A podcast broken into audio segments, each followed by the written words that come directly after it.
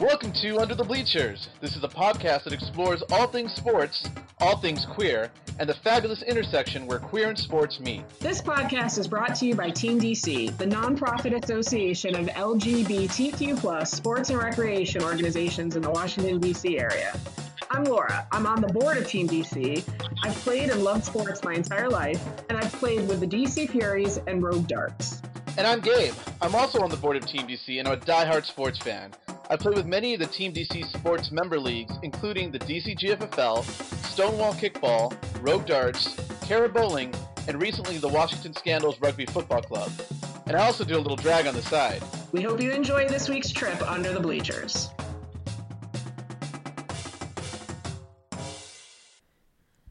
Everybody, it's Laura. It's January 25th. Gabe and I are still on break, but we are excited and preparing right now to bring you season two of Under the Bleachers starting in March.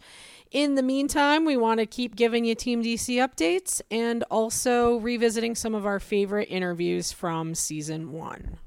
Team DC has partnered with Nellie's Sports Bar for an initiative called Heroes for Heroes to provide free meals to DC essential workers. January's Heroes for Heroes meal was a lunch delivered to the staff at Bridgepoint Hospital, a 60 bed acute care hospital on Capitol Hill. The January Heroes for Heroes meal was sponsored by DC Gay Basketball League, DC Gay Flag Football League, Atlantic States Gay Rodeo Association, Rogue League Sports, CAPS Softball, and Team DC. If you or your organization want to participate in future Heroes for Heroes lunches, Team DC is collecting donations of $50 or more, and you can contact Brent Miner at brent at teamdc.org for more details. Team DC is now accepting applications for the 2021 Team DC College Scholarships. Team DC student athlete scholarships provide up to $2,000 of financial support to offset the cost of educational expenses. Scholarships are awarded to self-identified LGBTQ plus student athletes who have contributed to the sport in which they participate and enhance the perception of the LGBT community as a result of their contributions and involvement. If you are an educator or affiliated with an educational institution, go to teamdc.org or email scholarship at teamdc.org for more information. The scholarship application can be found on the Team DC website at teamdc.org backslash scholarship. This week, we are going to revisit our interview with the Centaurs Motorcycle Club. The Centaurs are a longtime sponsor of Team DC and the Team DC Scholarship Program. They are also the hosts of Mid Atlantic Leather Weekend, which we all should be able to celebrate this weekend. Unfortunately, due to COVID, the celebration was canceled this year, but we cannot wait to see what they bring for us in 2022. We first shared this interview in season one, and we hope you enjoy it now.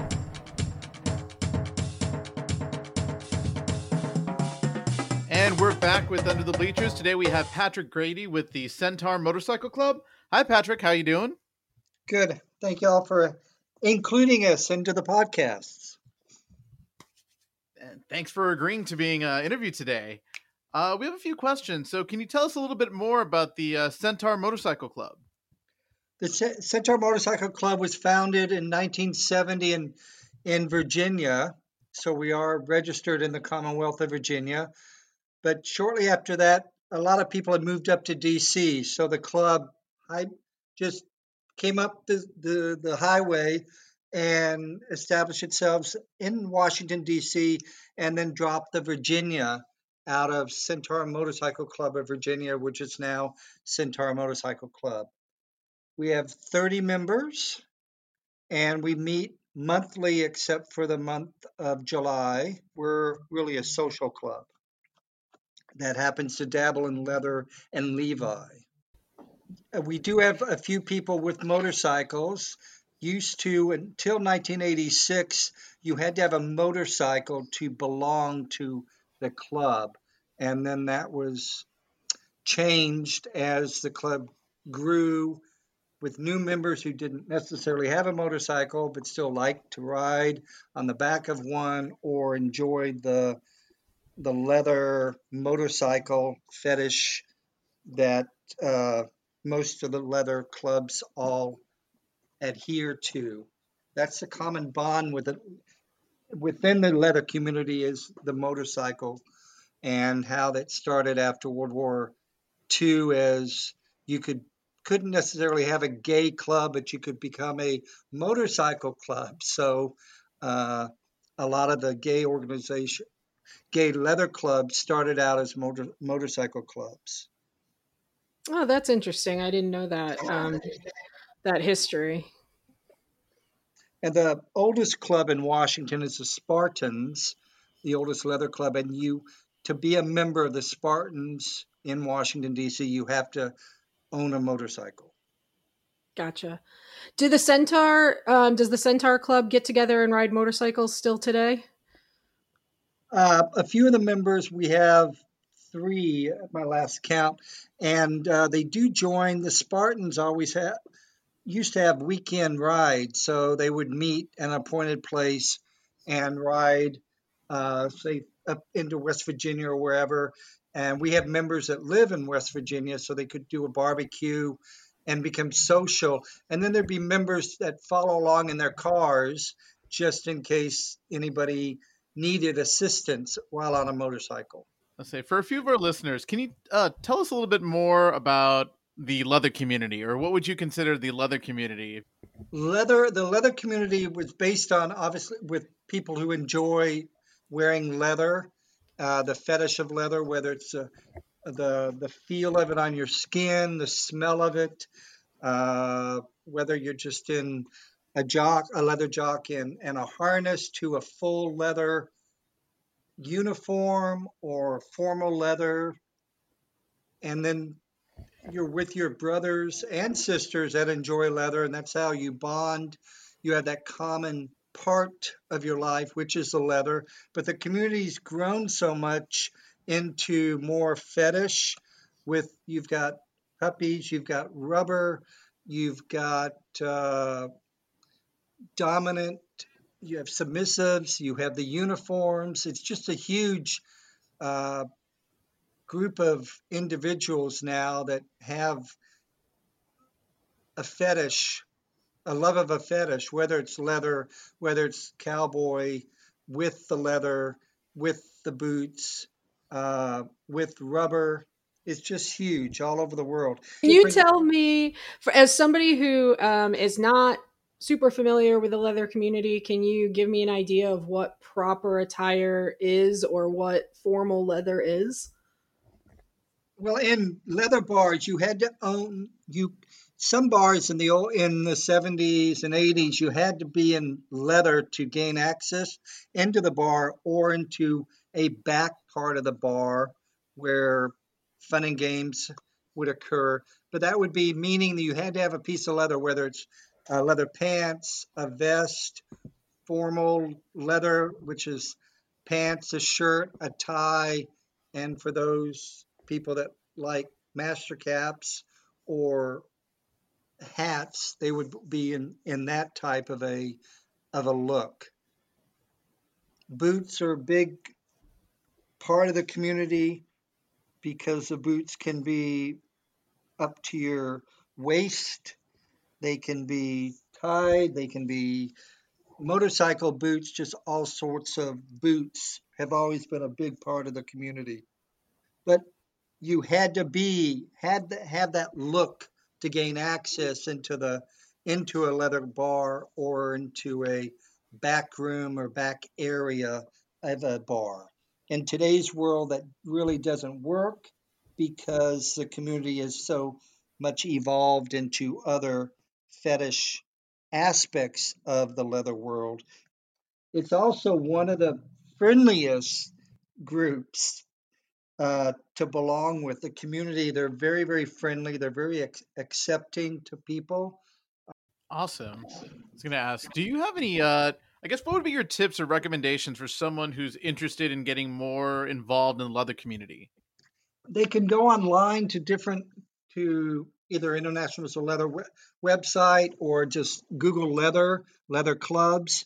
Uh, sometimes they, you can be hesitant in accepting it but once you get involved, it can really open up and help you explore into your fetish, into a uh, meeting people that are doing something differently, whether it's uh, sexually or non-sexually, but just enjoying a, a group of people that love to have a good time and accept people for what they are and what they do. Um, Patrick, you right. mentioned that you guys uh, have a big focus on social events. So I wanted to ask you a little bit about the Mid Atlantic Leather Weekend that you uh, host every year. Can you tell us how that event got started?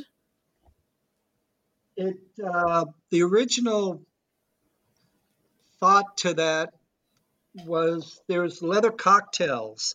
Leather cocktails was a tradition that was held in New York by a different group of gentlemen at the Waldorf Astoria, and they invited people to when if they were in New York at a certain time to come to have a cocktail party, and you wore your finest leather. Uh, it moved out of New York, and we got it in 1985. Was the first leather weekend and we added leather uh, we added the contest mr mid-atlantic leather contest to the leather weekend that tony bacharach and al santora and and other gentlemen of the club at that time got it all together and we had uh, our first leather cocktails and leather mid-atlantic leather weekend. It was at the eagle was one of the host bars and other bars in the city hosted the event, and it was by invitation for the leather cocktails.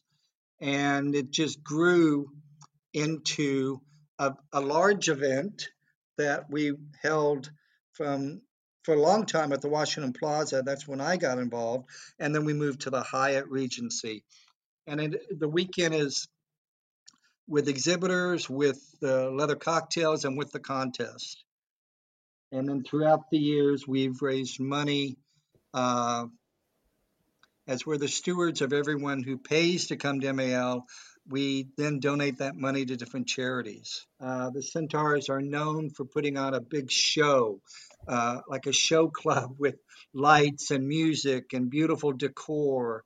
And we have some very talented members who all love to do that. So, leather cocktails, is that just what it sounds like? It's a cocktail party, but for people a, who uh, participate in the leather community? And it's a yes, it is a cocktail party, and you have mingling. We do a couple of announcements. Uh, we do a, a history of the event, which talks about when it was held in New York. And the end of the cocktail party is signified by dropping of a cock ring, which is a metal ring that goes around one's anatomy. And the original story is that someone was wearing it in New York and it slipped out and it rolled into the room and fell and you could hear this noise and that signifies the end of the cocktail party. And then okay. everybody goes, goes, along. Well that's memorable to we say the least. Yes. We always have a theme. And so it's a uh, the the florals the lights the music all are and the food are all ro- grouped into a theme for leather cocktails. And that's ex- the signature event of the weekend. And then, of course, the other signature event is the contest, Mr. Mid Atlantic Leather, which we've had anywhere from 30, 40 member, uh, 30 or 40 people enter to uh, five or 10 in today's world. Since we're on the topic of the contest, can you just, yeah. is it a like a traditional beauty contest, um, but for your best leather. Just yeah. explain to me what the contest entails. Right, the contest we have uh, other local uh, and Mid Atlantic areas that have contests, whether whether bar contests or state contests, and they send their contestants. It's an interview process. It's what you would wear at a bar, bar attire formal attire, and physique. And there's seven judges that judge you live with the bar barware, physique, and formal leather. The interview is done in the morning, and then on Sunday is the usual contest and the winner is then announced. But yes, it's similar to a beauty contest, yes, except there's no entertainment, so to speak. No talent There's questions huh? and no talent, but some of them are very talented. Can you give us a couple of examples of the type of questions that get asked at the pageant? Or I'm sorry, the contest? Just they they'll ask, uh, what is your favorite fetish? What what what is your first piece of leather that you either bought or given? What do you see yourself in the community? How would you represent the club? Because the, the winner does represent the Centaur Club for a year. We pay their way to compete at International Mr. Leather, which is in May in Chicago. And then we ask that the, the winner comes back for Pride, for Scarlett's Bake Sale, and goes to the local contests as well, and just promotes the good and the well-being of the community and of the club. Uh, some members, uh, some of the questions might, you know, talk about if they traveled, what's their their favorite vacation spot. So it's all over the boat. It's not political because the club, the Centaurs, were not a political club. We're a social club. Uh, but one of the things that I really found uh, very interesting and I thought was really awesome about uh, MAL Weekend is the uh, charity recipients that come out of the event. So, can you talk a little bit about that? About uh, the different organizations that the uh, the Sure. Centaurs donate to? Sure. Uh, as club, as a club, we discuss in October with suggestions of who we'd like to give uh, money to after the weekend. We always let the current Mid Atlantic Leather, whoever wins the title, we always allow him to make a suggestion to where he's coming from. So last year was Pittsburgh. So one of the Pittsburgh charities did receive, well, for the past three years, they've received uh, money from us. But the club votes in December on who we'd like to uh, give a charity to. There may be five names or seven names. We try to give pick a charity that's not necessarily nationally known or has have national money like the Red Cross because it gets lost. Where does that money actually go? And I'm not belittling what the Red Cross does, but you know, somebody like uh, Brother Help Thyself or Team DC or Rainbow Railroad, they know that money, whether it's five hundred dollars or ten thousand dollars, they know where they have plans for where that money is going to go. It's not going to go into a director or a official's pocket, so to speak. It's actually going to go to to do good for someone. Yeah, I see that you all are celebrating 50 years this year. Do you have Yeah. any secrets, I guess, to uh, longevity in DC, especially with some of the changing climate? It's just with a group of men and women. We we had Mindy was our female member. She's now an alumni. So we have uh, associate members, we have active members and alumni and fraternal members. But we all try to get along with each other. Yes, there's discussions and not everyone agrees on certain things, but we all can put that aside and realize that the club will always evolve and change and the club we all have to do that as well we have some new members younger members coming in and they of course have a whole different look on things such as what we're doing here tonight or i mean or other internet things. I mean i belong back in the days of rome so i'm not the most technological person alive but the club is has survived through understanding changes and just trying to do our best. Whether or not we make the entire community happy you can't make everybody happy so we just try to do our best Patrick, what are some common misconceptions that you think people have about the leather community? okay that we're scary, that all we want to do is tie people up and have sex and and wear very little in parade in parades or you know we're not we're not a body shaming group there's leather fits everybody and anybody and the community is so welcoming. I, I think it's just sometimes within our community the gay community we start to eat our own if we can't get everyone to agree that this is how we should do something. And we feed into what the population is trying to do.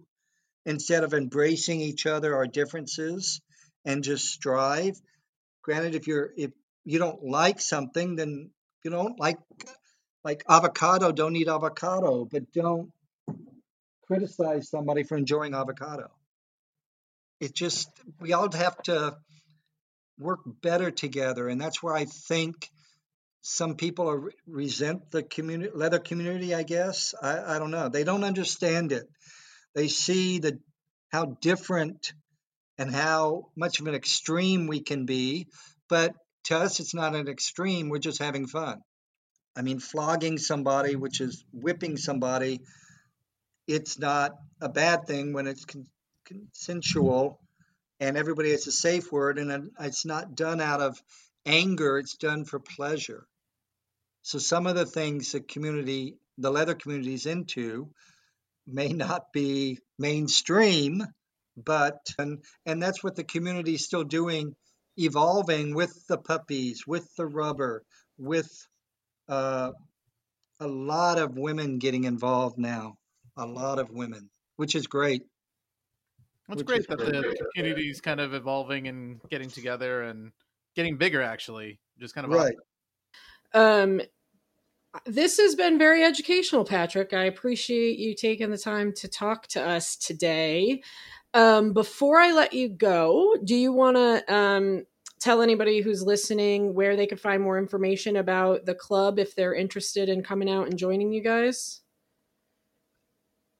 Sure. It's www.centaurmc.org or leatherweekend.com are the two websites that we're using. Now, if I wanted to come out and just observe some part of Mid Atlantic Leather Weekend, would I be required to be in leather? No, no. Anyone can come to the Hyatt. Everyone is welcome. Everybody is welcome. The Hyatt turns into the largest gay bar on the East Coast for the entire weekend. Um, all right. Well, yeah. I really, I we really sincerely appreciate you taking time out of your night to talk to us. Um, and of course, we support we uh, appreciate the Centaur continued support of the Team DC College Scholarship Fund. So, thanks so much, and hopefully, we'll uh, get to talk to you again soon. Thanks for listening to this episode of Under the Bleachers. Under the Bleachers is proudly produced by and a product of Team DC. For more information about Team DC, please visit www.teamdc.org.